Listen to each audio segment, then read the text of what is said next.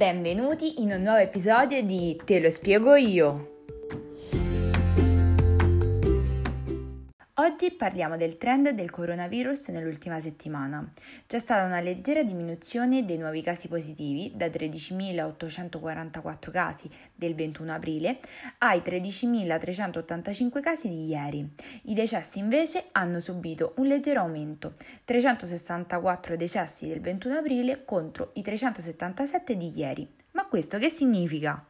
Per renderci conto realmente di quello che sta succedendo, dobbiamo paragonare i trend di entrambe le settimane.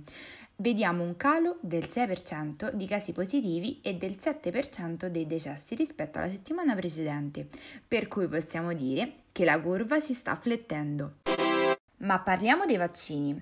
Vediamo un calo nella somministrazione della prima dose da 251.500 dosi a 244.661 dosi del 21 aprile, mentre c'è stato un aumento importante nella seconda dose da 117.749 dosi a 131.561 dosi.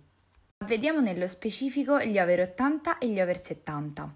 Gli over 80 sono vaccinati per il 62,2% e l'86,2% dei restanti ha ricevuto la prima dose, mentre per gli over 70 sono vaccinati solamente l'8,1%, ma il 55,8% dei restanti ha ricevuto già la prima dose.